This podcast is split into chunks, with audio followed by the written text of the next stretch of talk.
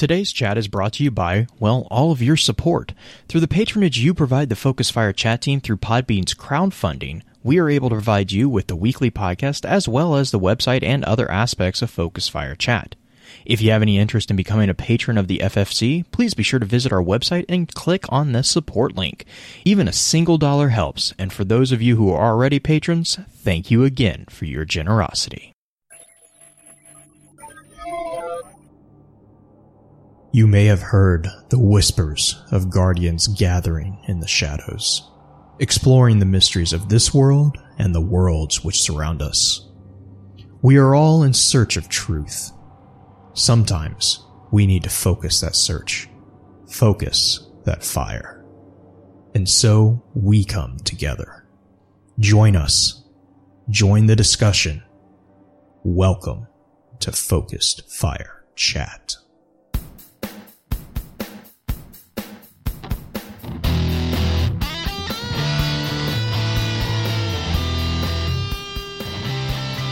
Welcome back to episode 155 of Focus Fire Chat, recorded live on January 18th over on twitch.tv slash Focus Fire Chat. As always, want to give a big shout out to our live chat here with us tonight. Thank you so much for joining us once again. Our topic for tonight's episode is going to be a look at biases. But first, let's run through a quick introduction of those on the show for tonight. As always, this is your host, Blue Crew 86. Next up, we have our own master of social media, the one and only Green Eyed Music Lover. Green, I hope you're doing all right. How has the week treated you so far? It's been rather relaxing and productive. I actually took the plunge today and decided I was going to go play Call. And believe it or not, I went 10 and 0 um, on the first part of the Luna's quest, the Luna's Howl quest, because of the new matchmaking style. I know if I would have tried this like a month and a half ago, it would have been a totally different story. But I don't feel like the matchmaking is terrible now. Like, I actually feel like I'm learning as I'm going up in rank rather than just getting stomped as soon as I get into matchmaking. But yeah, that's what I got going. Yeah, so I've seen that kind of bumping around on Twitter. It's a pretty contentious mm-hmm. topic right now. Um, but I think I change, like changes changes in general are always contentious, right? Which is what we'll yeah. kind of be kind of be talking about tonight, actually. Right, and the biggest complaint that used to be what was being had is that a lot of people who were at level, like the very beginning levels at Guardian level, were getting matched up with people who were doing Legend, or legendary and like doing mythic and stuff like that. So they were so much further ahead that they kept getting just rolled, steamrolled every single game. So I'm I'm impressed with the changes. I enjoy the changes. I actually can contribute to my team. So that is always helpful to me. Yeah, it is. It is. Uh, well, rounding out the usual team, we have our good buddy, the lore content cop himself, Beard Grizzly. Beard, how are you doing?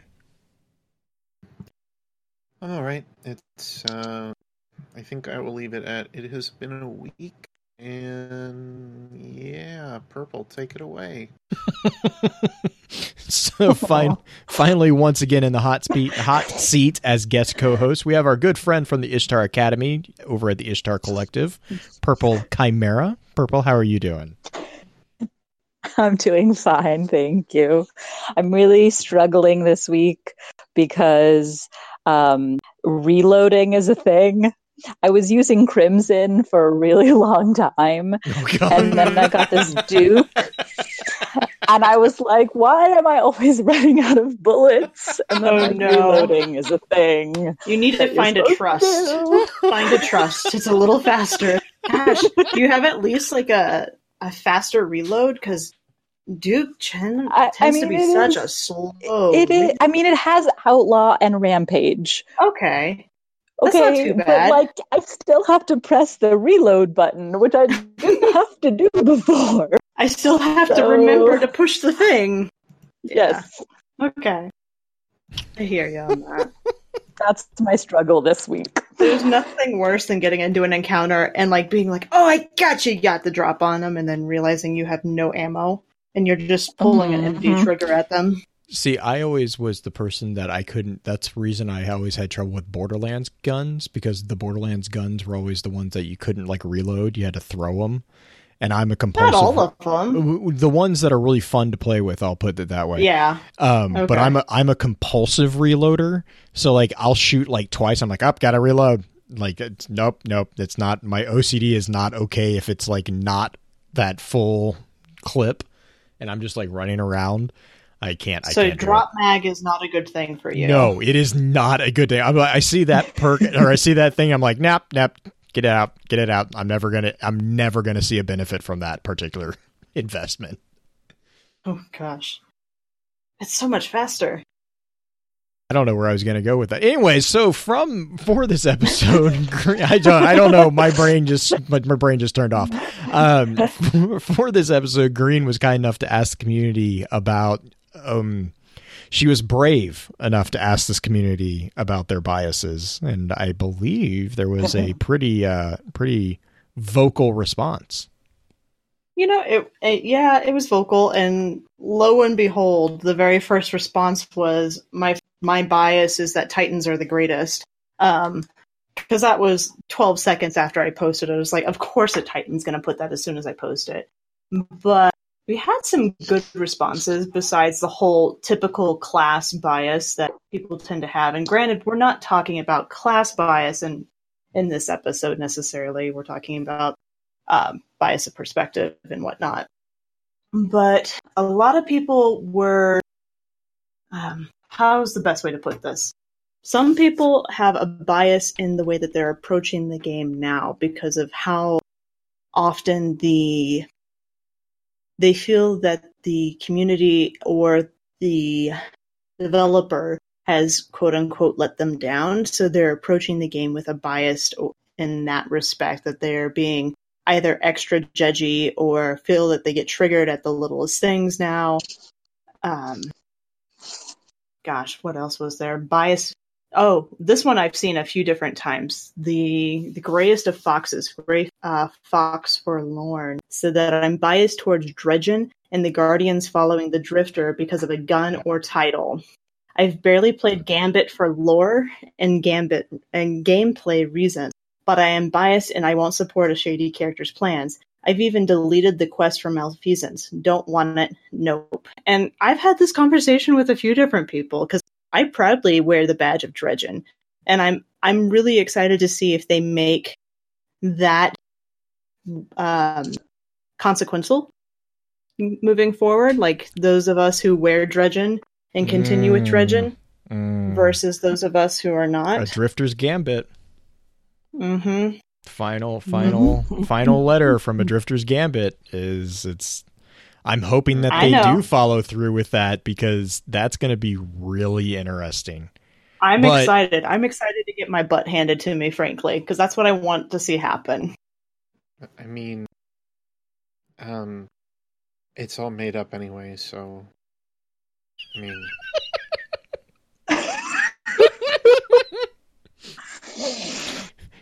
um, real quick just- green i, I I'm just did gonna, I'm just gonna kill that real fast. I guess. Okay. Okay. It's- But uh, just to expand on my small thing, like we're gonna talk about bias tonight. Y'all might hate me when all is said and done. Well, and I think that that actually segues into what I was going to toss in um, real quick. You know, just just an overall definition of what a bias is, because I think that can get kind of um, it's it's like I'm I'm going to get in so much trouble. It's like retcon. It's misused a lot, uh, and it's used somewhat incorrectly a lot of times to defend stuff that's not necessarily. Um, so a bias is of, often synonymous with like a prejudice or a um, opinion or an influence or something like that. And and actually the definition is it's a prejudice in favor of or against one thing person or a group compared with another usually in a way considered to be unfair. However it also means to cause or feel or show inclination or prejudice for or against someone or something. So it's not necessarily always a negative thing, just similar. And this feels like a lot like our conversation uh, about retcons, right? There, there are there are shades of what this word can mean. Usually, when people used um, use the term, it is in regards to like that disproportionate um, and unfair favor that you kind of feel either for or towards something um, or an inclination of like how you feel. But the other thing too to remember about biases is that a lot of biases are learned. Like these aren't i mean there there are so arguably there are some biases that are um in no, there's not. Biases are all learned. It's just in either it's a conscious learning or an unconscious learning. Like your your experiences throughout your life will definitely flavor your worldview, your what's called a paradigm. Uh, and that paradigm is the important thing with biases to remember is that biases are not necessarily facts. They are not truth. Um, now they can they can coincide with it. Like they there are some biases that tend to coincide with facts, but they are in and of themselves beliefs. And so it's very you have to be very careful when you're expressing a bias or expressing opinion because that's exactly what it is, right? It's it's an opinion. It's your perspective on a situation. And you know, to kind of harp on that a little bit more, no one knows the full context of a situation if it's not their right. situation, right? I can't tell you, I can tell you that, you know, Beard, you know, to kind of pick up on something, Beard is being quiet this morning or this evening. So there might be something going on with Beard, but I don't know what is going on with Beard. You know, uh, if I meet a friend and they, they look like they've been crying, they've been crying. I understand that. I pick up on that. But the cause of that crying, it could be, you know, people cry for a lot of different reasons, and I don't know that context. So you have to be careful of the assumptions that you take going into a situation, which is what colors what's, again, called a paradigm. And a paradigm is basically, and the image of the banner, I see people were um, chatting about that in chat. Uh, or in the in the text chat of the the live stream the image of the banner was actually kind of a nod to that. It's the concept of what's usually called a rose rose tinted glasses, right? And that's that's a throwback to Wizard of Oz, which I'm not going to go down that particular rabbit hole because it's a really interesting story. But anyways, the thing to remember about opinions or cognitive biases or par- your paradigm, whatever you want to call it, prejudice, however you want to call it, is that it colors the way you see things, but it doesn't necessarily change what you're seeing or it does let me let me rephrase. It colors and can augment how you perceive something but the thing that you are perceiving is not going to be necessarily affected by how you see it. How you react to how you see it can it can't affect that. But the event that you are perceiving is still happening. And there is context outside of your awareness that you have to be aware like that you have to understand that you do not know everything right? In order to look at something you have to stand at a point to look at. And in standing at that point you are going to miss some of the context. Uh, the easiest way to explain this is if i am standing at a corner and i see a car wreck I can see one side of the car wreck, but I, I by de- by my own existence, I cannot bilocate and see all angles of that particular car wreck and that's where that's where the kind of the beauty that kind of segues back into really what we try to do here with focus fire. You know we, we try to bring in the more people you bring into a situation yeah that's, that's it can get messy and it can get loud and confusing but also the more perspectives you get. And the more perspectives ultimately get a better picture right of what's going on. So i think that's just a, that that would be my kind of introductory rant to biases. I don't know, purple. If did I miss anything or misspeak? well, no, no, I don't think you misspoke. I think the only thing that I bring up a lot when I talk about bias is that it's you're not going to be able to get rid of your bias in any situation completely because of all the things that you just talked about. But I think the more important thing rather than remove, because people try to remove, they're like, oh, let's take away all the biases and we'll just write truth, but that's not how life works. Mm-hmm.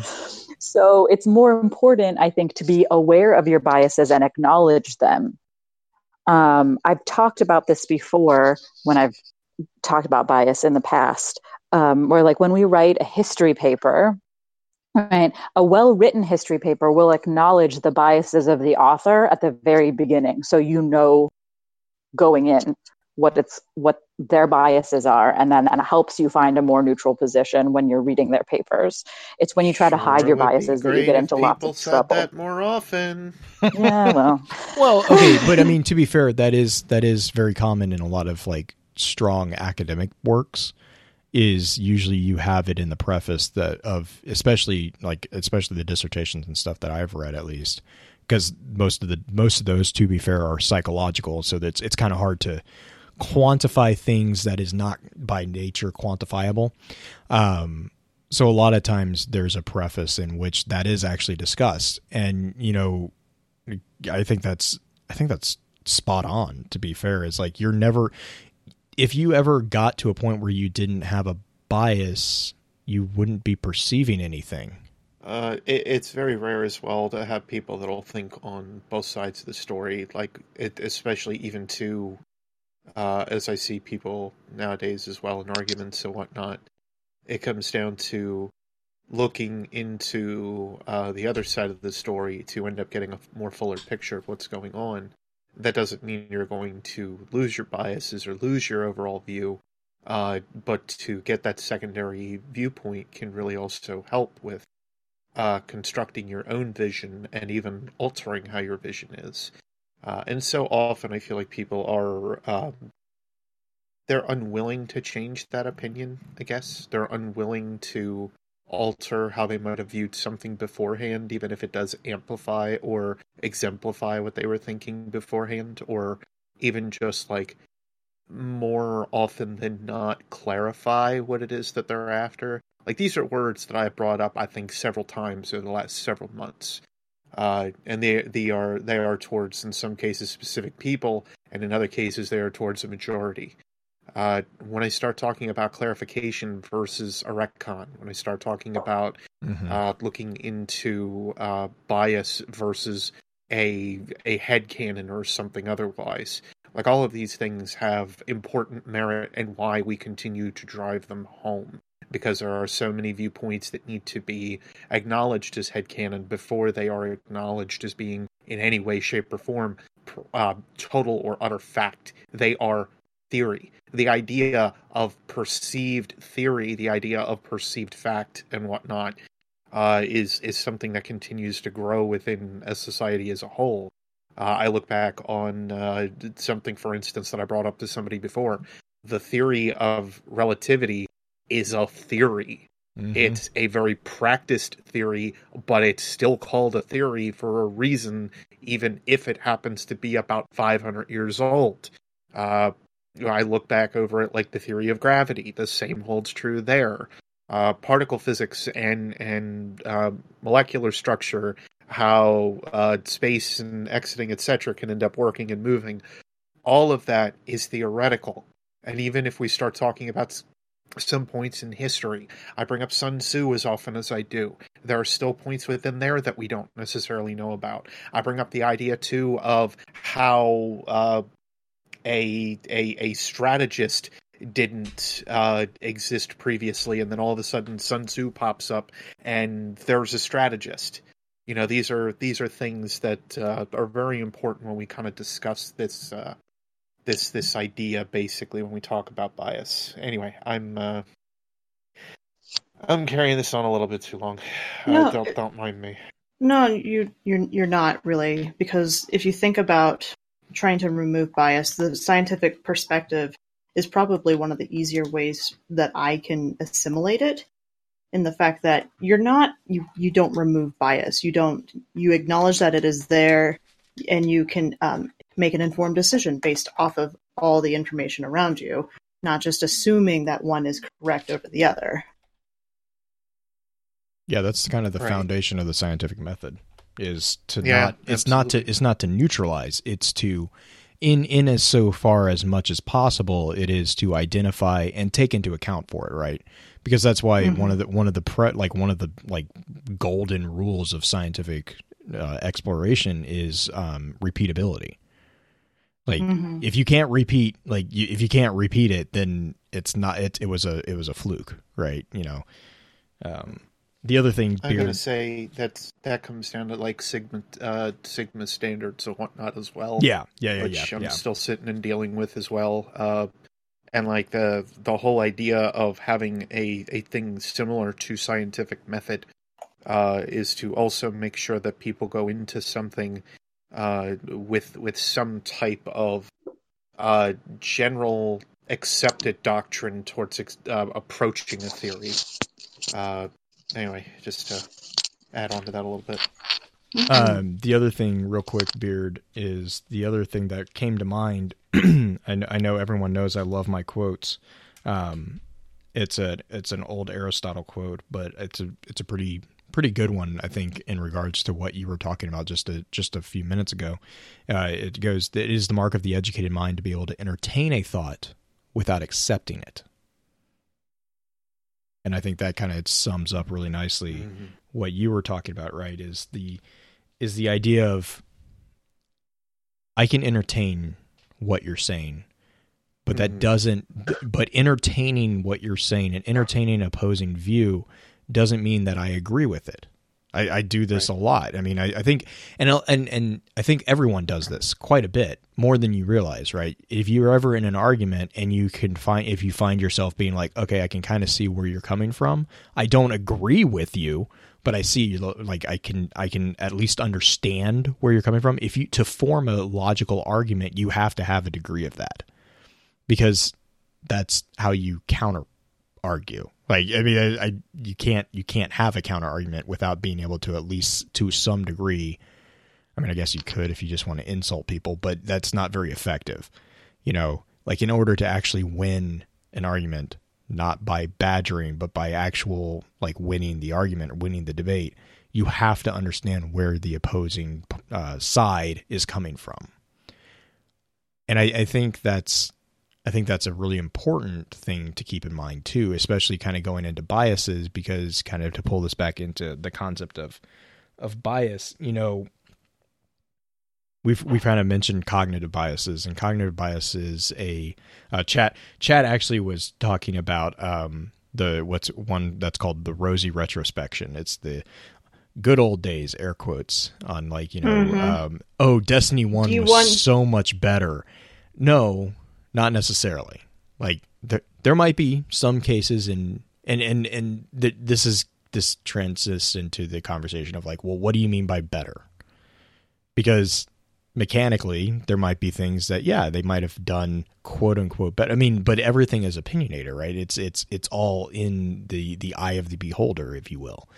And so when you say uh, the good old days, that's that's often a form of what's called rosy retrospection, which is a psychological um, bias or phenomenon of people basically judging the prior events as better.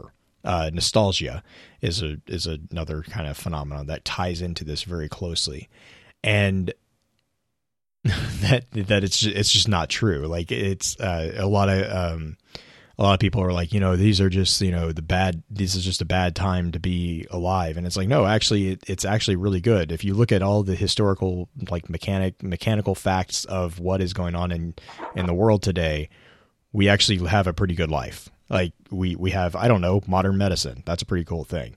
Um, you air know, conditioning. Air conditioning. Oh my yeah. gosh. Penicillin. Penicillin is kind of useful, guys. you know, just just a heads up there.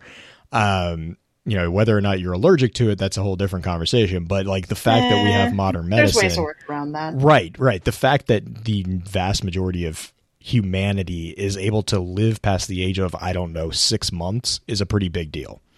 Like in in and that and that's i mean just just that's just in the last couple hundred years that that is that has changed so like there, there's a there's a it's called rosy retrospection is is a particular uh, psychological phenomenon, um, and that's that's just one. I mean, there's over like I think there's over 180 recognized cognitive biases currently, and I mean that's just the ones that have been documented, and those are unique. Like they're those are those are separate, unique biases.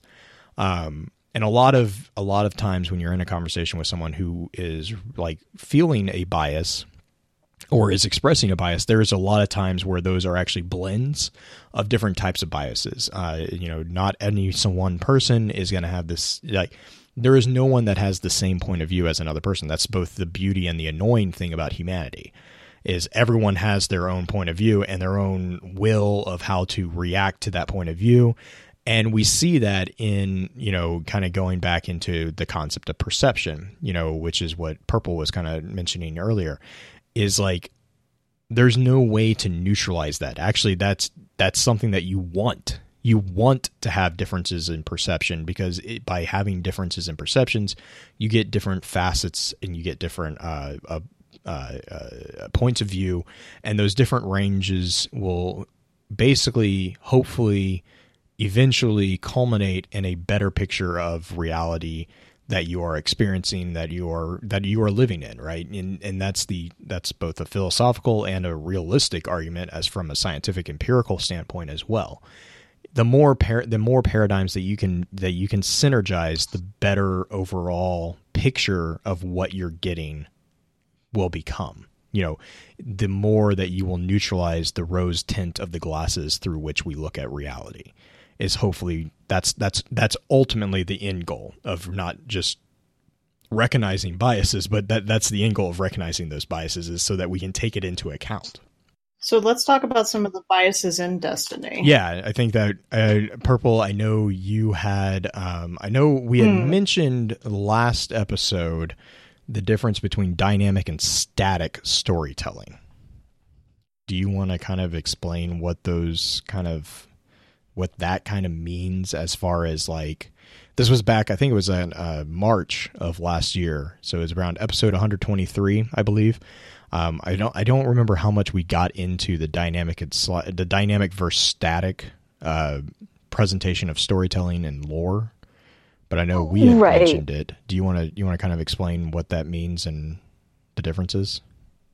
Sure. So basically um like a static story is like a narrated story arc, right? Um, obviously, even narrated books can get quite complicated, um, but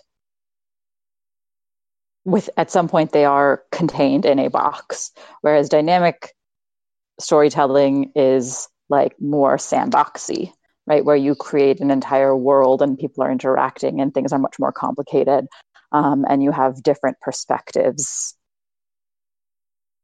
Um, so that's like real life, more like real life is because, as we mentioned previously, there's not ever one answer for anything in real life.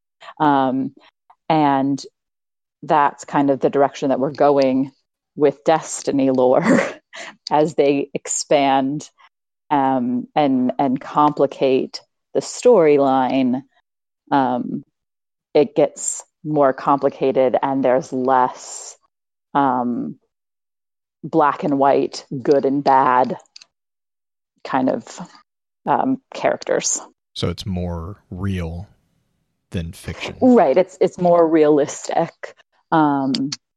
Insofar as the um, connections between people and the um, and the narrations of the story. Because I remember, I think I can't remember if it was with us or during one of the podcasts uh, with Baxter and Kex that you had made a comment about. That was actually the fun part about video game, you know, analysis is that it's yeah. it's inherently you you inherently have a box of rules that everyone knows, right? And those those rules can right. change but if they change everyone knows them. Whereas with like reality it's like what is going on? We have no idea historically what this person's life was you know? Right. Like in in real life i can find a box in the attic of letters and i can spend my whole life tracking down who these people are and never learn anything about them. Right Um, it sounds like you're talking from, this- experience there. yeah. Um, and if they're dead, then you can't ask them any questions. right? That's It's as really morbid of a comment as that is. That is that is also fascinatingly accurate because it goes back into you know like I mean honestly you could say that about someone who's alive too right uh, you know in right. Des- Sometimes people going- don't want to answer your question. right in Destiny we have we have characters who are alive and well and they are just as if not more mysterious than some of the ones that we we don't have alive and well Xur, Right. cough, cough. well, I mean, Right. so Xur, Mara, you know, and you know, Yeah. there's there's a number of, uh, you know, Shin, you know, is a big, it's going to be a big one here in a couple weeks. You know, there's there's a number of ones that are out there that are just as mysterious, if not more so, than some of the the quote unquote gone ones. Yeah. Well, and the point that I was making with the video game comment was that I know because this is a curated set of information that I have been given by a group of storytellers, right? Mhm. So there might be something that's a red herring, right? But everything they put in, they've put in for a reason on purpose. right? So, like, if there's something that causes us to go down a, a rabbit hole, like take the um, thing, right? um, we didn't have all the information at the beginning. Right. We still don't have all the information technically. Well, yes, sure, but um, you know, we as a community drew a, a series of varied conclusions based on the information that we had. Then Bungie said, "Okay, here is the next set of information. Now you have new information that you can add to." I'm like, "Oh, now we have more information. Let's change." You know what we know. That doesn't always happen in real life. And sometimes something that you as the researcher think is important the person who created the document didn't think was important and so they make one comment about it and then they never say anything ever again and then you don't know if it was ever important or not Stupid hunter outfit. Hunter. Well, what was it? I- I class mean, items. It was class items, yeah. Um, yeah to to just clarify real quick though i i will or i want to go back real quick because i would argue that so the way um this feels like splitting hairs but the way that the Probably information yeah it probably is. The way that the information was revealed about the Rezyl Azzir slash your event that does that does mirror reality. However i think sure. I think what you were saying is that Bungie knew the end before we even got the beginning, and that's what doesn't mirror reality, right? It's it's a narrated, it's a it's a it's a uh, it's a controlled a- drip of information, Specifically, engineered. right I think would be the word, right? Green that you're going for. It's like mhm. specifically engineered uh, process and a controlled. It's, yeah Whereas, whereas it might be it it it was because like I remember when we were talking to John about like actually about that the the way the example that I keep going back to is the the exploration of the Great Pyramid or the pyramids, right? You would you would have everything that you've uh, excavated, and you're like, all right, this is this is hundred percent how these people lived, and then someone trips and falls through a wall, and oh, everything just gets thrown out because there now you have new context and you have to Right. have that fluidity but the difference between you know reality and destiny here is that there's an illusion of that dyna- dynamic dy- blah, blah, blah. let me let me back up and try to talk dynamic. Yes that word which i don't know why that word gave me a twist there's a there's a there's the illusion of the story being dynamic but in reality it really is actually pretty static in the in it's the static in the from the perspective. It's static sorry. in the per, uh, per, uh, the perception of the actual writers. correct To us, it appears correct dynamic. right and even even to a degree you know that's where that's where the mature conversation of retcons, not the let's throw it against the wall and hope it sticks conversation, but like the actual use of the narrative tool of retconning, that is where that comes in because there are events that even within a static story need to be treated dynamically. If does that does that phrase make sense to anyone else or was that just in my head? I mean, it made sense to me. okay, okay, okay. I was like, I, I said it, I'm like, that was possibly really good. So, like, even in a even in a, a book, even in a work of fiction, there are events that you have to go back and clarify and possibly tweak, and that is where the tool of retcon actually comes into play. And that's not always a negative thing because that's often often what helps build the illusion of a dynamic world, right? Is, oh, hey, this is a bit of information that you didn't have yet, and here's what's going to be used to clarify. I mean, Rezyl, Rezyl, the Rezyl Azzir arc is a is a amazingly great example of that entire illusion slash reality um, of what was going on between between us as consumers and Bungie as the creators of what is being consumed. Yeah, and and I think like the, the thing that I I love the most about it is like having the ability to to go through all the lore that we have and all of the flavor text that we have and knowing that someone put it there for a reason. So any one of these things could be important and could show up later.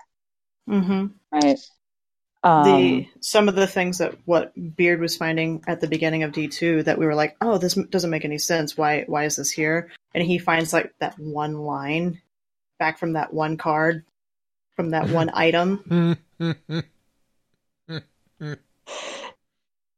yeah so i just it's it's the difference between like going through a curated box of item of pu- you know a curated puzzle Mhm. versus Mhm. like I like that. going through someone's house and like some of that stuff is important and some of that stuff's not important and you don't know Right. Well, I mean, I like that example actually because it's like we've been given a box of a 5,000 piece puzzle.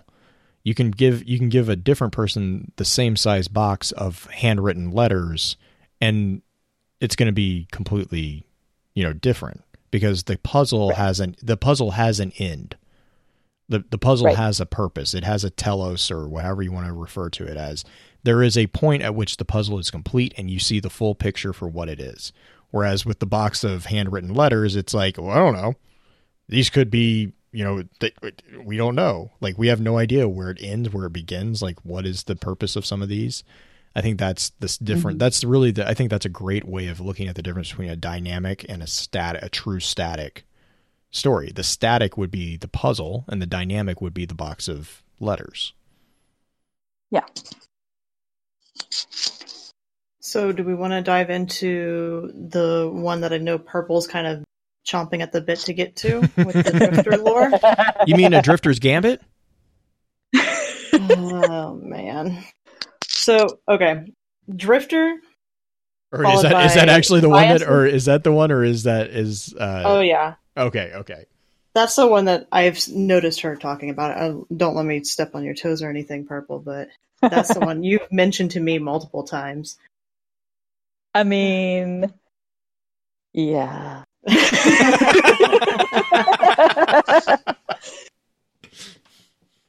so what started off on this whole thing was I was trying to write a summary, you know, like it's my job to do.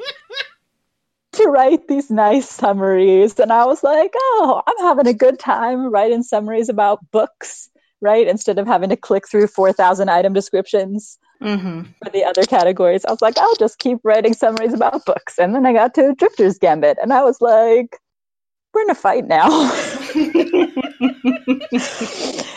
because here's the thing all of these entries are very clearly that the renegade is writing, they're very clearly biased against the drifter, right? the renegade, he does not like the drifter.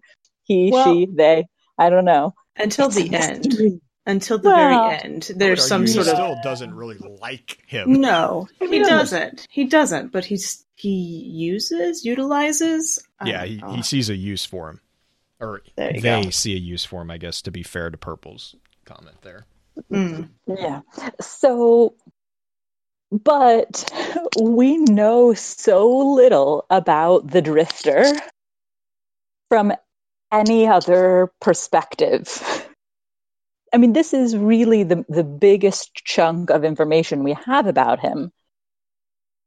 And I just don't feel comfortable writing any kind of summary aside from like, here is a series of entries about how the re- a renegade feels about the drifter Yeah.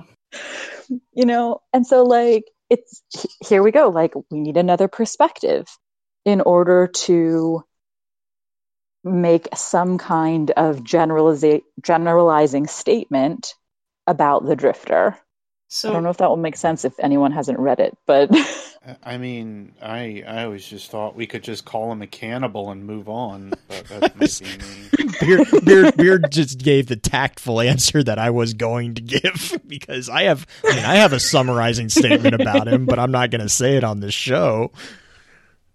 I mean, to be fair as well, we even when we get something from Drifter, it still seems like it's mired in a lot of like really reclusive fog. Uh, even when we get stories that are told of him doing things out on patches of land, it still feels like it's mired in this like unnatural idea of him just being a a storyteller, which you know that's really it really grabs at like what being a hunter is almost all about, if you will. Mm-hmm. Uh, they rely on tales and they rely on hearsay, so why not push that to the nth degree? Uh, that's all that it really feels like to me whenever I read almost anything about the Drifter per this point, which gets into a completely different topic of discussion that I will not go down just yet. But uh, just saying, I I don't know. I don't see a lot of. I don't. I don't see a lot of stuff that's going on with him that I've been able to believe to this point yet. Uh, even when it's like sitting in front of my face, I'm just like, this guy is the the constant thing that we get even from like kind old Eva is uh, he's not to be trusted. Uh, that's the the biggest thing overall that I I continue to sit back and go, uh huh, sure, okay. Anyway.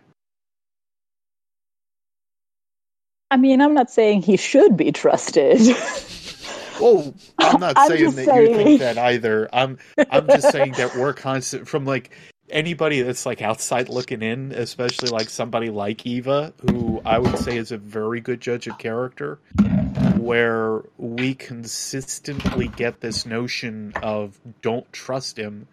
I'm like, all right, I'm just not going to trust him or anything he has to tell me. I mean, I don't see the harm in this right now. Well, okay, so the Drifter's Gambit book specifically is written with that bias.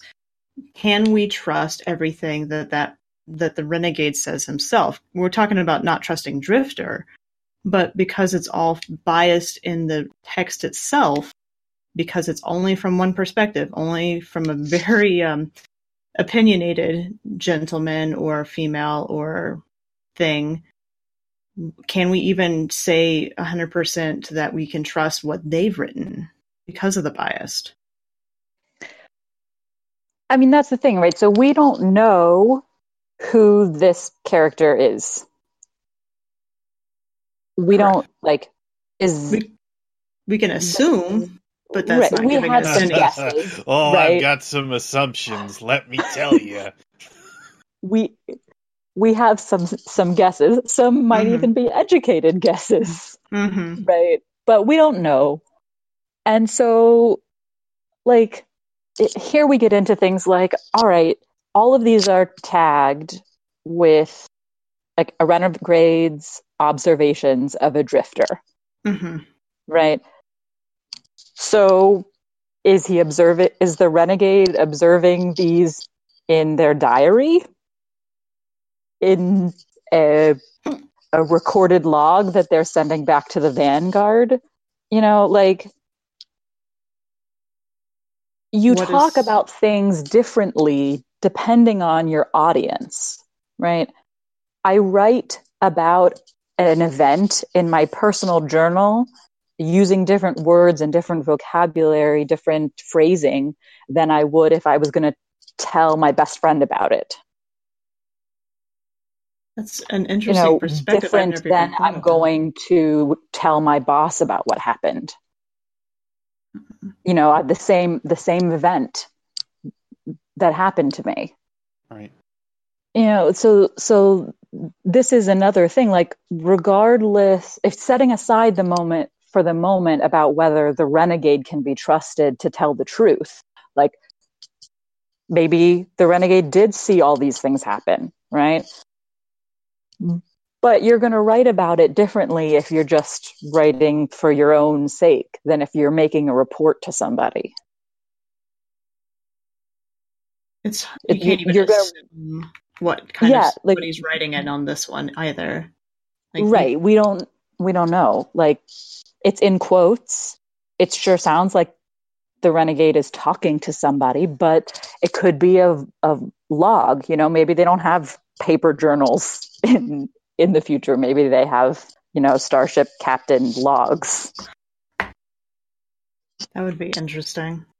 so maybe it's a, a auditory version of a journal Well, and I think maybe too, it's not. An, another example that you might that I, I immediately thought of purple when you were talking about that is, um, I don't know if everyone has had a chance to see Solo yet, but there's a there's a scene where um, Lando or uh, Donald Glover, who plays Lando, is uh, in the Millennium Falcon, and he's he's writing or he's recording a drama, but it's like a drama, dramatic retelling of quote adventures that he had. That's that's also kind of like you know with the uh, the um, ancient apocalypse armor where we have the recordings from the drifter for posterity part one of five or something like that. Like he's writing he is recording that with the intent like the intent is there to be shared. You're not you're not Right. writing and i think that's i think I've, and i'm sorry if i'm repeating that but i think that's what you were saying right? It's that the intent of create the intent of the created content is just as important if not more so than what is being created. Because it, it tells us how it it it it um it determines the flavor in which something is made would yeah that be would that be And an then, uh, accurate summary of what that what you were saying Yes. And then the other thing to put another layer on it, because we don't have enough layers, you know, um, you're an onion is right. um, why is the renegade observing the drifter in the first place? So, like, there's a difference between the renegade is at the tower. The vanguard says, Hey, there's this creepy guy doing weird things out in the universe. You should go find him and see what he's doing. hmm And then off he goes. Right. And he's like, Man, I got to watch this creepy guy do weird things. Versus, like, here comes the renegade going about his business doing something else and happens to come across someone who's doing something that is interesting in that it co- in it brings it to his attention right? Okay now like this is a weird thing that i came across. Something happened to cause the renegade to pay attention. Maybe then later he gets you know loops in the vanguard or you know whatever else he's doing but do, do you understand what, like the difference that i'm saying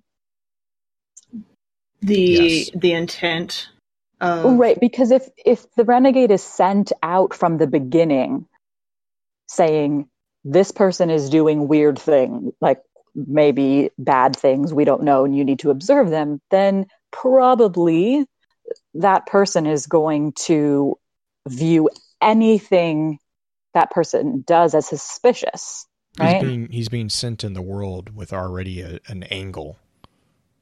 Exactly. As opposed to like, here's the renegade going off doing his own thing, and then he's like, wow, that's a person doing weird stuff.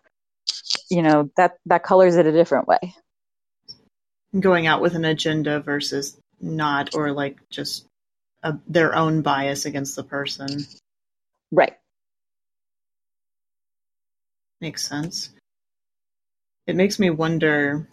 So, makes me wonder if the if the writer himself is technically biased against as a lifelong bias type thing, hinting at the the possible identity of him being Shin Malphur, which is kind of a theory that a lot of people tend to have at this point. Not necessarily a true theory, but a theory. Yeah. Um, I mean, it's reasonable as as any others. I won't I say mean, any others, but that's probably not true. I mean, he's not. I could come up with he's some not that would make you doubt that. he's not Zavala. So I mean, or at least God, I hope he's not Zavala. I'm already mad at that. That would be really complicated. that would be I have weird. questions. uh, Well, but I think also the other thing too that this is pointing at, and you know, to hammer this home again, is that this points to the storytelling aspect that is what that that is destiny. Um, because normally with a lot of stories, we're used to being told things from a narrator's point of view. We don't have that at all in Destiny. All the information that we've gotten is is from in game. It's it's from the perspective of people in the world.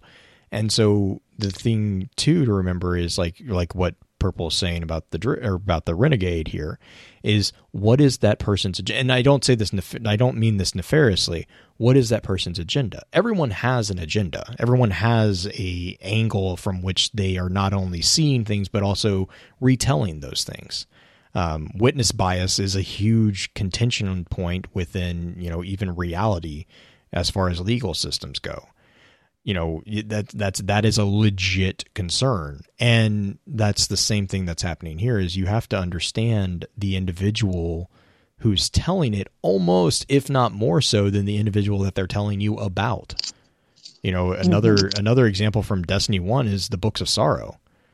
I mean Mhm. that that was that was a massive massive information dump for sure, but it was also a giant piece of propaganda from from the hive, you know, for the hive. And and so reading that, you had to take into account that yeah, this is a lot of information, but did everything actually happen the way that we're being told here?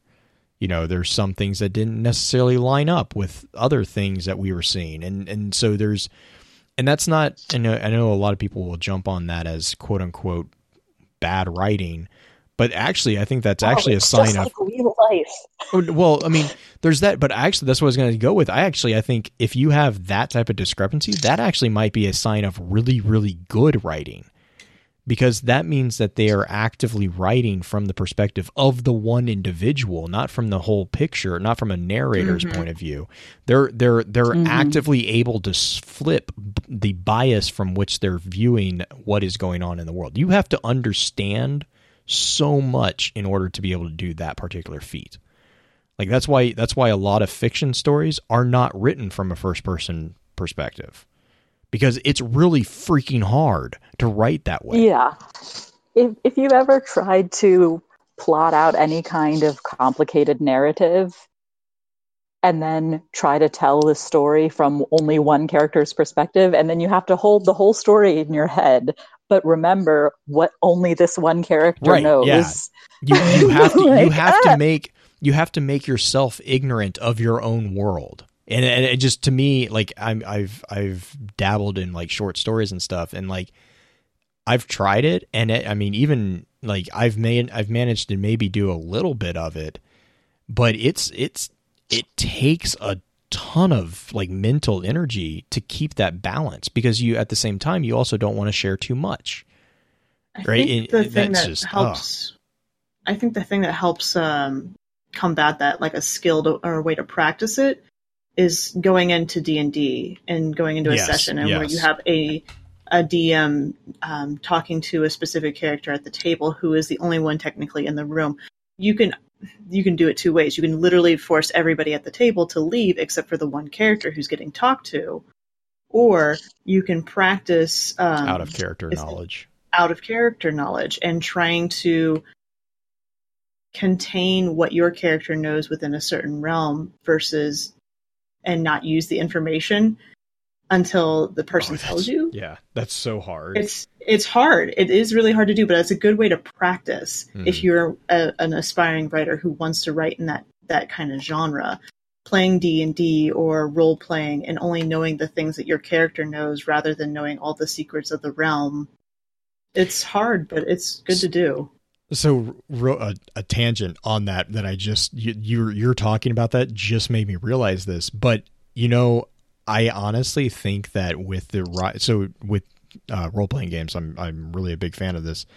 But uh, we role play whenever we do role playing games. We actually do it through like Roll Twenty, which is an online app, and one of the one of the sad things actually in hindsight now that you're saying what you're saying green is that OOC information is no longer a concern when you use a, an app like that because Mhm. you can just DM the individual character, right? So so there is no need for people to compartmentalize information like that. And actually I think that's kind of a, a sad thing because people are missing out. That's a really actually important skill that Yeah. role playing actually did teach, you know, as far as like a useful uh, useful real life skill.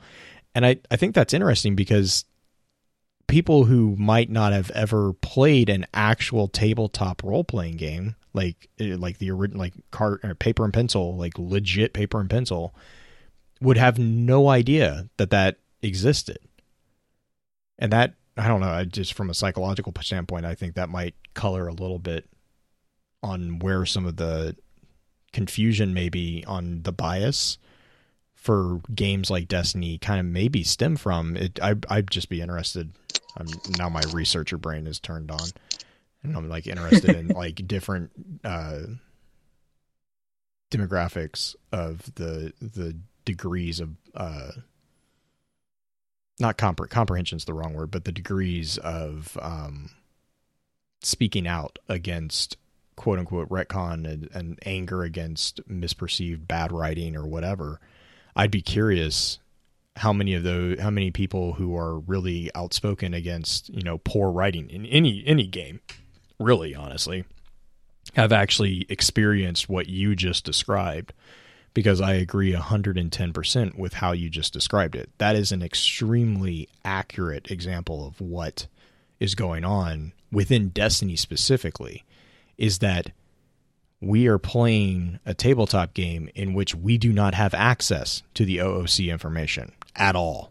Like we have we have no scope of what's going on and we're just rolling gather information checks and we don't know who's lying and who's not.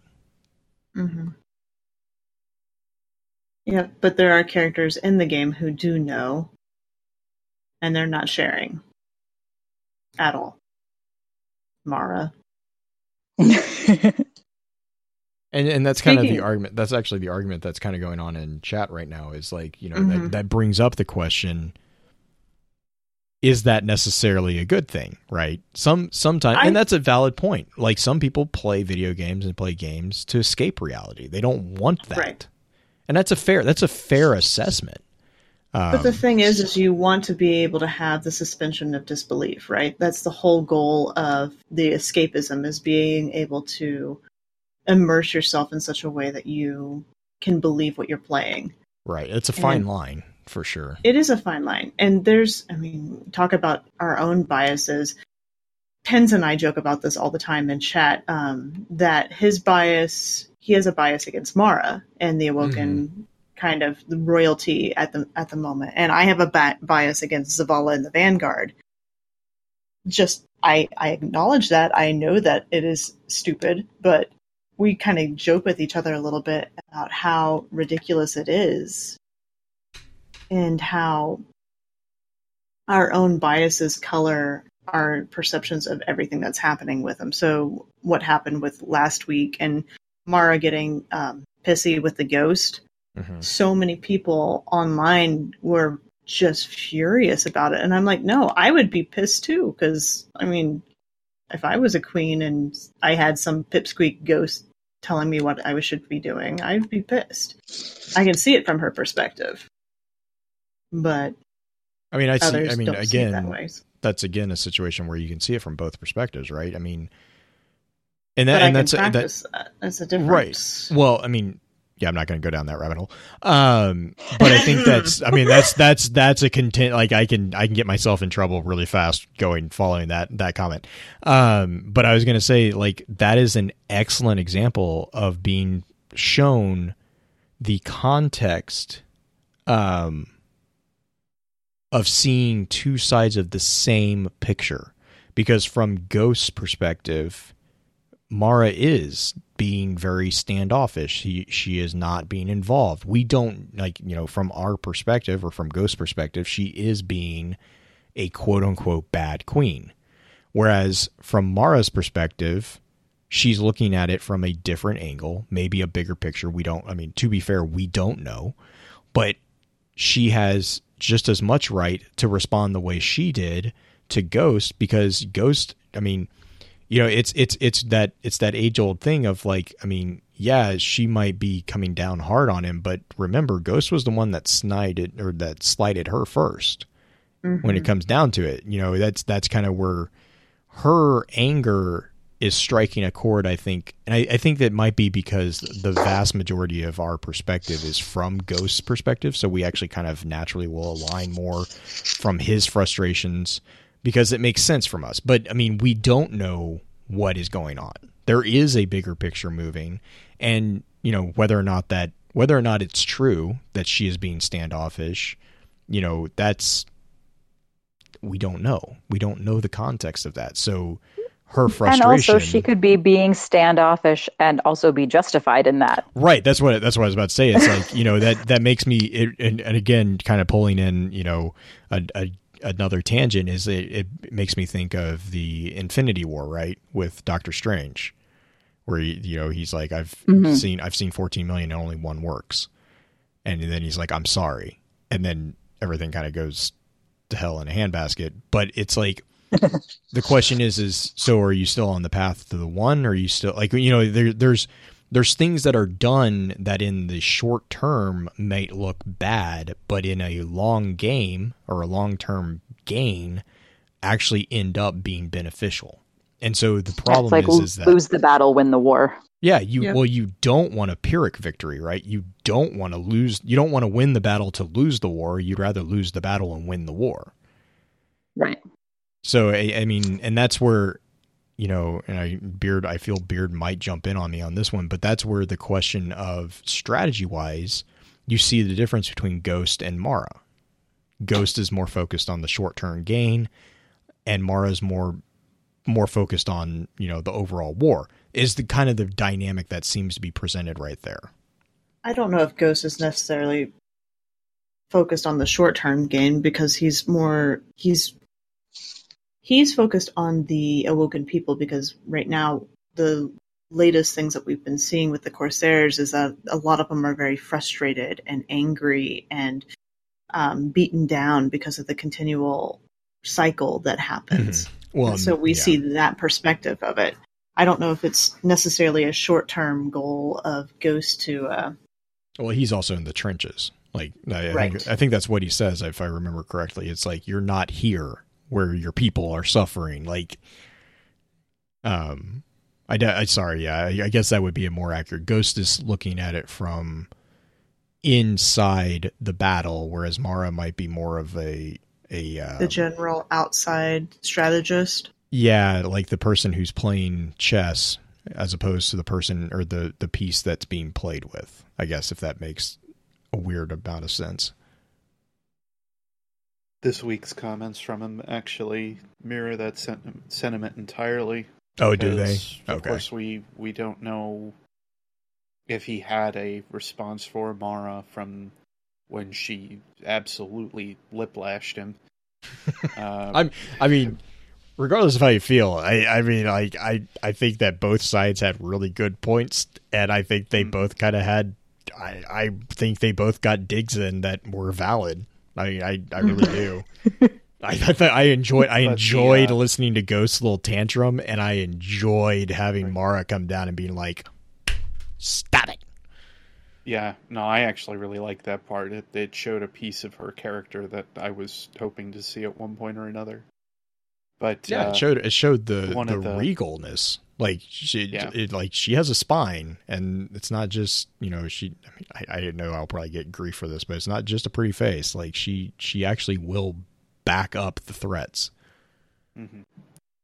But uh, the biggest thing that he had kind of mentioned was that, you know, he worries about those that are out and are fighting each and every week, Mm-hmm. uh, and if they will ever actually see the uh, the outcome of what it is that they're actually doing throughout this curse and this constant uh, this constant cycle that just keeps uh, going on. So, Did- just to back up what you were talking about, Yeah, I'm trying to remember. Was was that when he dropped the the one the one is it Amrita who bleeds out? Yes, Was that- Amrita. Am, Amri- She's or- the first one. Yeah, she's Yeah, week yeah. one. But I mean, is that wasn't wasn't this argument when he kind of mentions that she like she they have like he has to watch this every single time. Technically, does she mention? Does the does the Techeun mention that that is Amrita? We always assume that it's Amrita at the I end because she's she's have to go she's look. the one who's injured.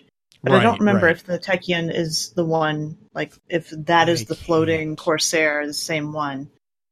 I swear there was a line about her bleeding out. Did you guys did um I know Purple you had also mentioned Zavala and Eva Oh, sure. about So- how perspectives change. Yes. Um, so in the book Dawning Delights, the very first entry, which is called Lighter Days, um, is well, one, it's just it's a really great card if you haven't read it, or entry, whatever you want to call them. Um, and it, it basically is a summary of Eva Levante's perspective on Zavala. Right? She meets Zavala is one of the first people she meets when she goes to the tower forever and ever ago. Um, and she thinks that he's really like stern and angry and like basically he has no sense of humor right and she gets nervous every time he walks by and then like here he comes and he makes a joke and like she's kind of shocked like not expecting Zavala to be the kind of person to tell a joke. And then she's like, "Oh, now I've changed my perspective and and like he's like he's a nice guy. Like yeah, he's he's you know, the leader of the vanguard and he has to be serious a lot of the time, but like he also has a personality and a sense of humor and they're kind of friends at the end. So it was just a really nice succinct you know one page summary of how your bias can change versus from one interaction with something Interestingly enough, I would say that all of the Dawning Delights worked to change our perspectives on all the characters that are in them. yes i would agree with that for sure It makes me respect That one was just the most- right arm I think- a bit more. Hmm. Hawthorne punching, punching, uh, what's his face in the nose? Yeah. Everybody Yeah, that messaged, as, uh, as soon as that card dropped, everybody messaged me. I'm like, guys, I'm okay. I realize he's a jerk. It's fine. I just love it. I was like, oh man, oh that made me happy. um, but uh, yeah i just thought the zavala one was the most uh, blatant Mhm. obvious i guess Well, she just outright states it, which is Yeah. nice. Um, what about the man who called they called Cayde? That book. Did you have trouble Mm. writing a summary for that one? Uh, well, there isn't a summary, so. um, but it's a it's a different um, kind of issue, right? So I, I put that one next to um, a Drifter's Gambit because the Drifter's Gambit is like outsider's bias, right? We're watching the Renegade have all these observations about the drifter and we don't know what the renegade's perspective is on the drifter so we can't really draw a lot of conclusions about him Right. but Cayde is writing about himself Because But- Kate is great. Right. But because of the nature of being an exo, he is also unsure about a lot of things about himself. So every life, every life that he has, every number that he gets is biased. The next one is biased based on the notes the last one left, which is a whole different situation. Oh man, talk about the layers. The layers Yeah. of interpretation, interpreting your own. Oh gosh. That would have been kind of a pain in the butt to write. You mean interpreting the things that Clovis Bray left him to read? Yeah. Mm, and then, like, once you, you get into things like, okay, so how many times did he do this? Hmm. Right? Obviously, he did it at least twice, right? Because he mentions having looked at the notes back before. But every time, every cycle that he leaves himself notes, he's interpreting more because that's another layer of interpretation. You know, and like in history, and we talked, I talked about um, primary sources and secondary sources um, in the episode, the Ishtar Collective episode I did um, about research bias. And so now it's like the first set of notes is a primary source on that life. And then the second set of notes is okay, now he's gone through and he's read all of these notes and now he's commenting on his interpretation of them.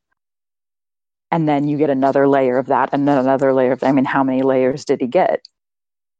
Six at the most, I guess. right. If we if they're counting that if they're starting at one instead of One, unless, unless they, st- yeah, but but we don't know that he did it every single time either. right. You know, we don't know. So like, how convoluted does it get? How many interpretations? And did he did he erase the previous ones when he made the new ones? Don't know. Yeah. See, it gets Convoluted. it gets complicated. Oh yeah, for sure. Are there any other books that strike you that Um, are just obvious? Like, what about uh, Marasenna? Is that would you consider that having a lot of bias because of the perspective that it's written from? Or- Uh, yeah. I think that the Marasenna is a lot like the books of sorrow, right? The they are told to the reader. And so there is a kind of uh, performance there. And then you Mhm. have to get into, like, okay, why are you telling me this? Right? This isn't someone's journal that we found. This is something that is being presented to you. True. But what about the histories of things? Like, okay, when you're writing a historical paper or a, re- a review on an event, when Mhm. when you're relaying that, how do you prevent such bias within the paper itself? Because it's going to be written from a perspective. That's how history a lot of times is relayed. Right. So when I'm when I'm writing um, a research paper, the first thing you do is there's a huge like preface or or prologue where you talk about your perspective and why you're writing the paper. Right? Why I'm Mhm. writing this book. Um, and so that will give your audience a an understanding of your biases. That's the purpose of it. So whenever I come across a document that is made for public consumption that doesn't have that kind of prologue, then I immediately start thinking, okay, now I'm trying to guess what the person's motivations are for writing this. And how does that change the perspective and interpretations of their words? Okay. Instead of just relaying what they said from their perspective as wholesale. Right. Because if if I'm telling a history, right, I can tell you the like I can tell you what happened during the Civil War, right? I can list all the battles that happened and I can tell you all how many soldiers died and you know where the troops moved around. Right? I can also tell you the story of this Union soldier. And I can tell you the story of this Confederate soldier and I can tell you the story of this runaway slave. Right? And I can tell you the story of this town. But the way that I study their information changes the way that I tell that story. Because if I'm a military historian, I'm the only significant parts that I'm going to tell you are the, the people that were important to the military strategy of that battle. Right. Right. But if I'm a social historian, I'm going to talk about the this impact of that battle on the town, right? What happened to the people who lived in the town? What happened to the mill workers? You know, so that's a different story. And it's going to emphasize certain parts and de emphasize other parts. But I don't know what got left out in, in the story of the Awoken because this, because you know, Mara didn't decided it wasn't important from her perspective, but maybe somebody else would have thought it was important. Right. So, gosh, it's just going from the Morrison specifically because it's it seems like such a dictated history. Yeah, well, it is, but so are the books of sorrow. But It's they're technically different. with the stuff that we also talked about last time with the These uh, books are lies. right. Well, and so like that's the thing with the books of sorrow, right? They are also a dictated history of their people. But we know enough about them to make guesses about the motivations of the author on why they were written. Right? So like is it Is- going to be different? I don't know Mara well enough to make this guess, but my first question would be Is the Marasenna for the awoken people or for other people? Ah, Right, who's the because intended you- audience? You write your history differently. I talk about history differently if I'm talking to an, a person from like a local person or a foreigner, right? When I give a tour at the antebellum house, you know, I the first thing I do when I walk in the door is I introduce myself and I ask them where they're from because we get people from all over the world, Right. right? I'm going to tell that story differently to someone whose family has lived in the same town for three generations than I am to someone who's from China. Right? Like Right. it's just it's the same story technically, right? But I tell it differently because other people, outsiders need more context. They don't need the nitty gritty too. They need the Right. And then then you get into things like if if this is written, if the Marasenna has been written to be propaganda for non-awoken people, right? Then it's Mhm. like an ambassador. So then you have a layer of okay, what does Mara want other people to think about the awoken? Right? You want to does she want them to think that the awoken are good people? She might kind of change her language to make it seem better. I don't know. I mean i, I don't know because we don't have all the answers. But do you understand what i'm saying? Like you present yourself differently as an ambassador for your country and that's what that's what it is if that's who her audience is versus if you find something that's supposed to be internal right it's like an internal memo for a company versus like a public memo they use different language even if they say ultimately the same thing be such a difficult thing to write. To Mhm. keep that in mind as as well as as a personal writer. Oh gosh the the story. storytellers are just brilliant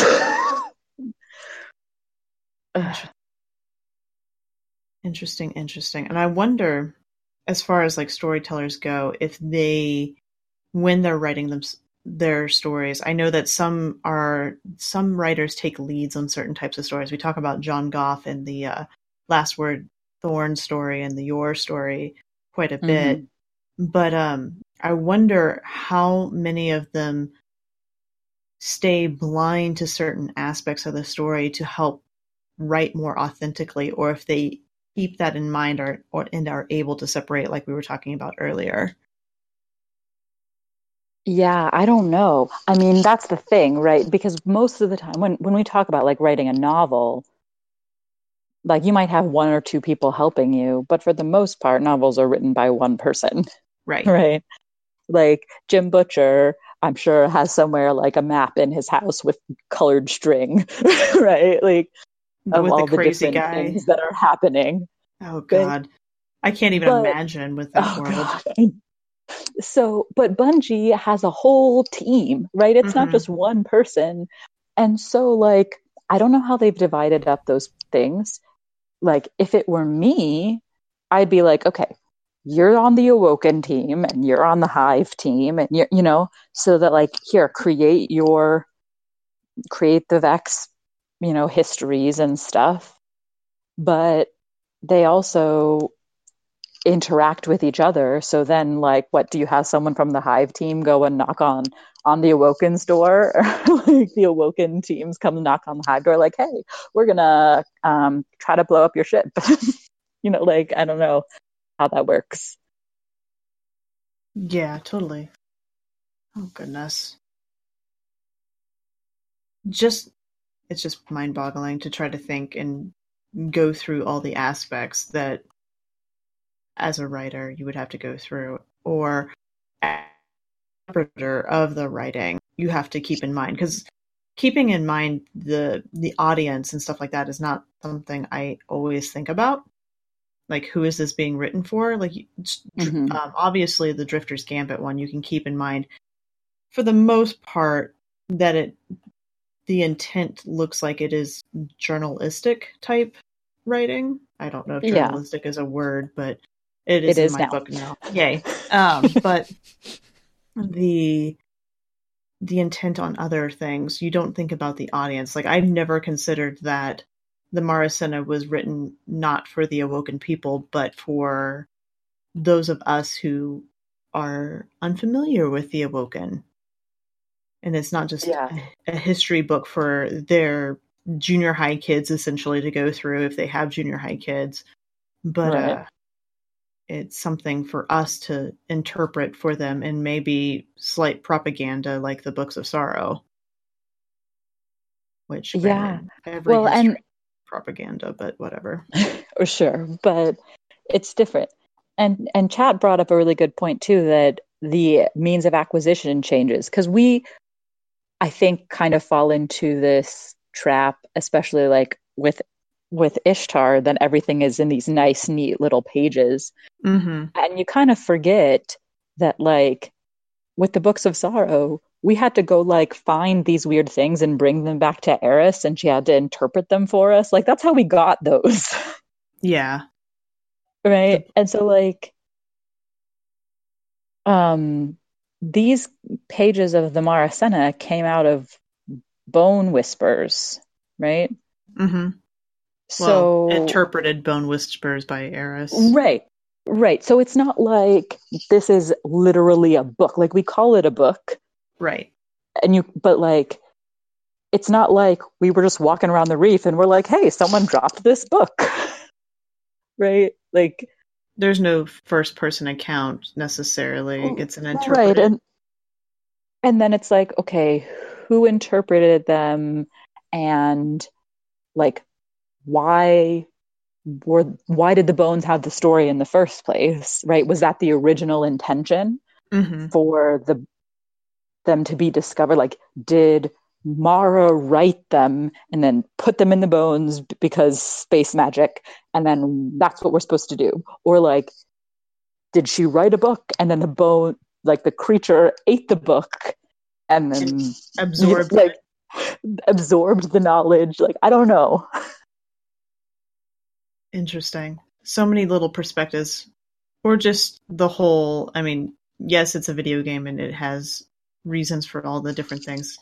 Sometimes it's just like also is it just game mechanics as a way to deliver the lore to us? well sure yeah of course at some point we we will hit a point where it's like because video games Oh yeah. right. Always. Um, but but I feel like for the most part, I really I have I have hit the because video games point very few times in Destiny. Like uh, in in comparison to what I would have expected. Hmm right? They they really do a very good job of trying to give a lore explanation for most things. You know obviously we can get into like um balancing weapons and stuff like that. I'm not talking about that stuff. But like Why is there a nuclear weapon with a black armory in the middle of the city by the crater that we have to destroy because reasons? Yeah. I'm Right. still trying to figure that one out lore wise well myself. maybe we'll find out later God, I hope so, because right now that raid is real confusing to me. yeah Riven, I understand. Like the lore reasons behind Riven make sense to me.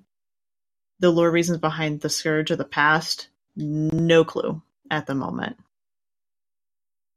Yeah, well, and like even if you look back, like I think th- this is one of the things that gets so interesting when you get in into these um, games like Destiny that that have expansions and and where the company that's making them really interacts with the community hmm because I think it, it's my guess that Bungie has realized along the way how much more excited the community is getting about the story than they originally anticipated. hmm Because, I mean, you can look at um, like the card for Warlock from Destiny 1 Yes. which is like I mean it's like three it's like three sentences. It says warrior scholars of light, warlocks devote themselves to understanding the traveler and its power. A warlock's mind is an arsenal of deadly secrets, balanced between godhood and madness. On the battlefield, those secrets can shatter reality itself. Like that's pretty cool. That sounds really awesome. Like I want to do that thing, right? Mhm. and I'm not going to read the whole thing, but like if you look at the the entry for Dawnblade, it's like a little tiny narrative. Yeah. I, it's I like- remember the whole, like, when we got our first new subclasses with the Stormcaller and everything back in, uh, what was it? It wasn't even Rise of Iron. Was it Taken King when we got Taken those King. subclasses? Yep. Taking Yeah. With Night Stalker and The, everything, uh, the stories involved with all of them. the Stormcaller had one of the best in-game Mhm. story explanations. Like the and all of them did. Tevis had a great one. I uh that was also where we got introduced to the uh was it Ouroboros? hmm Uh The for Sun. Breakers. Um Mm-hmm. and the Stormcaller was really a explanation of our guardians as powers surpassing even the vanguards in some degree. was like we didn't really get introduced to a necessarily a, a, new character with the Stormcaller, but we got introduced to a new aspect of the impact of what our actions had done to the world, as far as like Ikora's response to uh, our training, which was really really cool. Not to mention we actually got to see like the meditation and stuff like that. Mm-hmm. For sure. For sure. Oh goodness. This topic is like a never-ending topic in some in some ways. Yeah, yeah. oh good. Blue, what do you think? Is there something else we need to hit on? I'm trying to th- look through our our little script thing. You did you want to go through the Dawnblade card, purple? No, no. I was just bringing it up as a comparison because I think that um, I, I just think it's really interesting and and delightful how much um, Bungie has reacted to the community Mm-hmm. um, because it's not always something that you get to witness. Mm-hmm. Like when you are reading a book series, they're just sits in their house or in their office or whatever writing and like do they read what people think and what the theories are about what's going to happen in the next book i don't know they don't ever talk about it if they do you know? Um whereas bungie like interacts with us as a community and the the writers interact with us and they answer our questions sometimes and sometimes they don't. But then we get really great little easter eggs like kindergardians is now canon. That's because of us right? Yeah. bungie didn't come up with that. Like that's a thing that we got to contribute to the game that we love which is just really cool. And like will we influence the story? Probably not the overarching story. I don't know. But it's it's just nice to know that they are listening to us and it makes me feel like they are trying to make the game better for us and what we want whether or not they always succeed is a different issue True. True, true, true, true. Cool. Blue, do we want to kind of figure out a wrap up for this, or how do we want to? I think that's I think that's fair. I mean, I I definitely you know I have I I I realize um, I have a growingly unique perspective on Destiny from like a mechanic standpoint because you know I've said this a couple times. I actually rely on Green and Beard a lot to tell me what's going on in game because I I to be blunt don't have time uh, to play the game as much. Um, and also I have lost a lot of interest due to mechanics, not because of the story. I'm actually still endlessly fascinated. If you if you were here for the live stream, you probably missed or you probably know that given the geek out that we had slightly before we started recording about the upcoming information. Um, so like my perspective is like reading the content and hearing about the experiences from people. Um, I think it gives us it gives me a really kind of interesting uh, third person out out of not out of body but like outside perspective but it's an internal perspective because of the familiarity that you know with this group you have to be familiar with the underlying lore and, and underlying um, paradigm within the Destiny universe as a whole. Uh, and it's just to to me, it's a really interesting because the biases in game uh, are really pretty clear. I don't I don't know if that makes sense, but like reading reading content, it's very easy to analyze said content much more uh, much less emotionally, much more logically. It, it's just easier because I'm not I'm not hyped up on adrenaline, you know, because I just got done with a raid when I got the information. I, I don't have Right. that emotional connection that I think a lot of people. And I'm not saying that's a that's a good or bad thing. It's just a different perspective, right? And that's kind of the point of this entire this entire conversation. Um, and I know Beard and I've had a lot of conversations about kind of not necessarily that particular topic, but about like bias and about perspective and um, opinions. Uh, you know, we we all all three of us, actually, purple, even all of us, really, um, have bounced the the conversation about biases both in game and out game around quite a bit. Um, and I, I just I think that what it, what that is all to say is that you know even if you don't find something even if you don't find something supremely interesting from a particular angle doesn't mean that you can't get interested in it from a different angle right that's that's the beauty of being able to shift bias or shift perspectives which is kind of also important when you're doing research. And i know purple you have I, I constantly refer to your your podcast about bias in research because I think it does an excellent job in in summarizing what anyone who went through extensive research classes would have would recognize right? That uh, when I listened to that when I listened to that episode I immediately understood what was being said but I also think that it does a really good job in presenting that information to people who might not have the the um, the academic context that I did to understand it. So like I think it, it makes it accessible to everyone, which I think is amazing.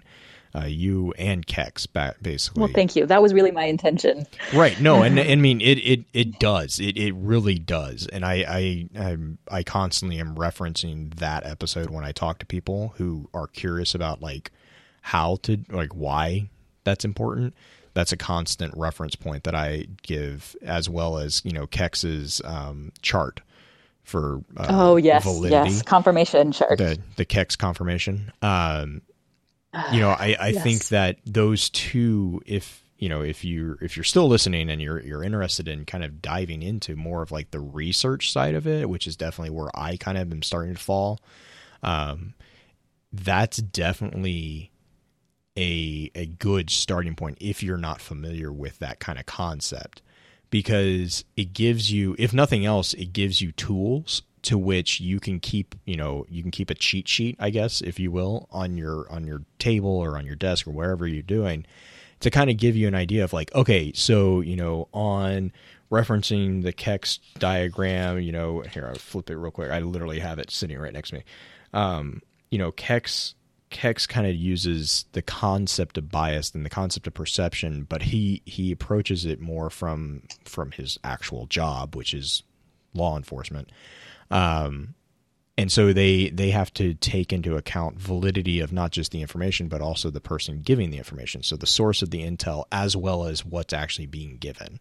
So it's got a it's got a dynamic uh, grid in which you can kind of plot out you know how useful is this information and how authentic is this information and you want to you know that helps you because then if you're ever if you're ever in a conversation or if you're ever you know if you guys if someone's writing a script for you know content to be created or someone wants to do you know uh, uh you know role playing or you know whatever it kind of gives you an idea of like where in the scope of possibilities and reality as a, as defined by this particular game world it can be. And that that to me is a, it's a skill that definitely can anyone can pick up it it might it might be a weird way of looking at things um, but you know it, it is teachable you know and just like what we started off with biases are learned um, and so that's that's both that's both a positive and a negative thing, right?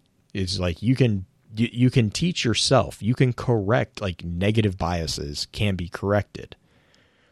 Positive biases can also be corrupted. So you know it, it's a it's a dual it's a two way street there. But I think as far as research goes, the biggest thing again to kind of circle back and make this a full circle is is not the removal of the bias, but rather the recognition and um, uh, the recognition and acknowledgement of the bias. Now, you can try to reduce the bias, but you have to also understand that the bias is always going to be there. You know, uh, Cayde's Cayde's you know lore entry, the man they call Cayde. Cayde recognizes that he is a storyteller. And from the very beginning, he recognize he he calls it out. He says, "You know, I'm a storyteller, and this is I I defer things. I I I deflect with humor, blah blah." And then he like he catches himself, and then kind of realigns himself. And that's kind of that's exactly what is a good way of looking at that. Is constantly keeping an eye on where you're going and kind of keeping an eye on okay what what's going on here? What why are we doing that? That's a good that's a good habit to build just not even just in game but in life in general. And i think that's why for me these type of conversations you i mean i've i've been really quiet just because i've just enjoyed listening to it. Because this is the type of stuff that is it's um it's not just accessible you know outside of game but it's also important right? This this touches on a lot of really really good life skills. Ultimately, I think. Um, but I mean, and I can go on for hours about the psychological cognitive bias and stuff, and like the different types of like hermeneutic phenomenology and how that how that can affect different things. I mean, there's there's there's a very deep well if you open it can you can get sucked in pretty quickly and mm-hmm. it's not and i'll be honest as a person who kind of sometimes will live there it's not always a bad thing. I mean it's it's it it makes you it makes you aware of things that i think ultimately makes everyone better off. I i, I think that's really my my end is that you know bias is not a bias is not necessarily negative. Just the same way as retcon is not necessarily a negative thing like there there is a use for these. These are tools and they should be used. They shouldn't be ignored, they shouldn't be thrown away, but they also shouldn't be abused. And I think that's where the challenge for me, you know, and and just like reality, I think is I just it's like I can't I don't know how to follow that. I'm sorry. Well, and I and I and I, I know that probably got like a little I don't know meta or whatever, but I mean that's that's for me when when we talk about like when I talk to Purple and or you know Baxter or you know Byf or any any of the other creator Beard Green any of these guys like when I talk to them and we we talk about yes we talk about what's going on in game but more importantly we talk about like how it all fits it's it's a giant puzzle and for me you know as as a person who really really enjoys putting puzzles together that's where i get my my excitement that's where my excitement comes from my excitement doesn't come from oh my god roll I don't even know what gun is. I, I don't know. Like I don't. I don't care. I don't care. I could. Yeah. I could get. Well, I'm, I, I'm the same. Like so I, I mean, don't care. Me, this is yeah, go for it. Go for it. Well, I was to say like it's it's kind of a, a running joke now. Every time I come in here, you're like, "Let's talk about video games." Like I don't play video games. Right? Yeah, no. It's um, I'm getting I'm getting to the same point. So you, you and I will soon be on the same page there. And yeah, and so like I I don't play them. This is the first first person shooter I've ever played in my life. And my husband played it for a while before he convinced me to start playing it. And the way he convinced me was by telling me the story of The Last Word in Thorn. Because mm-hmm. I sat on the couch and I watched him shoot things, and I was like, yep, you're shooting aliens. That's the thing that you're doing. that sounds like right. what Julie says to me. Goodness. Right. But then I was like, oh, that looks like a cool gun. Like, what's that gun? He's like, oh, it's the last word. Here, let me tell you about it. And all of a sudden, now here I am, right? Because that's more interesting to me. Yeah. I've stayed with this game longer because of the story than I have any other game. Hmm. It's almost like stories are important, you guys. It's almost like D one's like not having a story was what? a totally lot. What? ah, goodness. Blue. Yes. Should we move on to shoutouts? I believe that would be an excellent plot to course. Who do you want to go first, uh, Captain? Star date. Um, Purple. Why don't you? Why don't you lead us? Uh, sure. Um, I will give shout outs to Baxter, who is super awesome, and the whole rest of the Ishtar team, who's growing slowly but steadily Mm-hmm. because we are growing slowly but steadily as a Destiny community. And I love all of you guys. Yay. Baxter and Jazzy and all the Yeah, All the- and the Unisys diving. and Oh, Aaron and so many people who are transcribing all these things that make it Red much Renegade and all of my transcribers. I can't even list you all because there are so many of you. Bless each and every one of you for recording all of those things. hmm Yes. It makes it so much easier. So, so much easier. Blue or beard or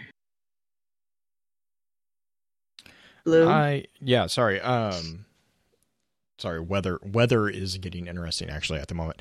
Um I I just I just really want to take a a quick second and thank everyone who's, you know, listening. Uh you know, I I think that is just kind of similar to what Purple was saying about the team growing there, you know, the community with Focus Fire I think is really you guys give us reason to keep exploring the biases and the perceptions that are in Destiny, right? And and, and I think that's that can't be said enough. Um, so I really appreciate that, and I just wanted to give a big shout out there. Um, I do also want to give a heads up that I'm hoping to have a sort of big announcement um, this week, next week, I think uh, depending on how much sleep I can not I can, I can avoid and get stuff done.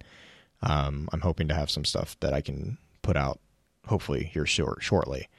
Um, but yeah, that's that's all I got right now. I know that's kind of a teaser, but that's entirely what I wanted to go with. That's such a teaser. Beard? Um, I'll keep on my vague train. Why not? Uh, just general thoughts from my week. I suppose you could say more than shout outs over anything else. Um, if you have something you need to tell somebody, make sure you do so. Uh, they may not be there tomorrow. Uh, if you are worried about anything that might be going on in your life, just kind of count your blessings otherwise. Uh, I know that that is easier said than done in some cases. Uh, aside from that, just, uh, you know, if you need to talk with anybody, Lord knows I'm always here for it. I know this community is here for it. I know this community in general is pretty open for it. So uh, don't be afraid to reach out if you feel that there's something that needs to be there, but know that we are all busy people and we will get to you as best as we can. Uh, yeah, just uh, if you gotta tell somebody you love them, just make sure you do. That's all I got. Yeah. My shout outs are going to be a little less vague. Um, my shout outs are to the various community members who have reached out multiple times this last week for me, just helping me out with my personal stuff too. Because I mean, we're we are all human. We all have our own personal stuff. Second shout out goes to Purple herself to just thank you for coming on and sharing your life skills because you literally do this for a job, whereas we just do this for a hobby. And I know I always learn something new each time you come on, which is pretty stinking awesome. So thank you for jumping in with us again. Aw, thanks for having me. hmm It's always fun to come on with you guys. for sure, even if it is super late for you. Yeah, it's definitely after two o'clock in the morning. but that's why we have coffee. Yes, Me every week. we I love know. you, Beard. I know, Beard. All right, guys. Well, we'll see you next week, and we'll probably stay for a bit of an after show. With that, we'll begin to wrap the chat up. Thank you again to those over on Twitch for coming to spend your evening with us. If you'd like to join us for the live streaming of the episodes, please be sure to give us a follow over on twitch.tv slash focusedfirechat. Links to all our episode archives can also be found at www.focusfirechat.com. Please be sure to email us at focusfirechat at gmail.com with any comments or questions for our team concerning the podcast and let us know how we're doing by giving us some feedback and a rating over on iTunes as well. Also, be sure to check out all the amazing work being featured over on thelorenetwork.com. So until next time, focus your fire and may your light shine bright.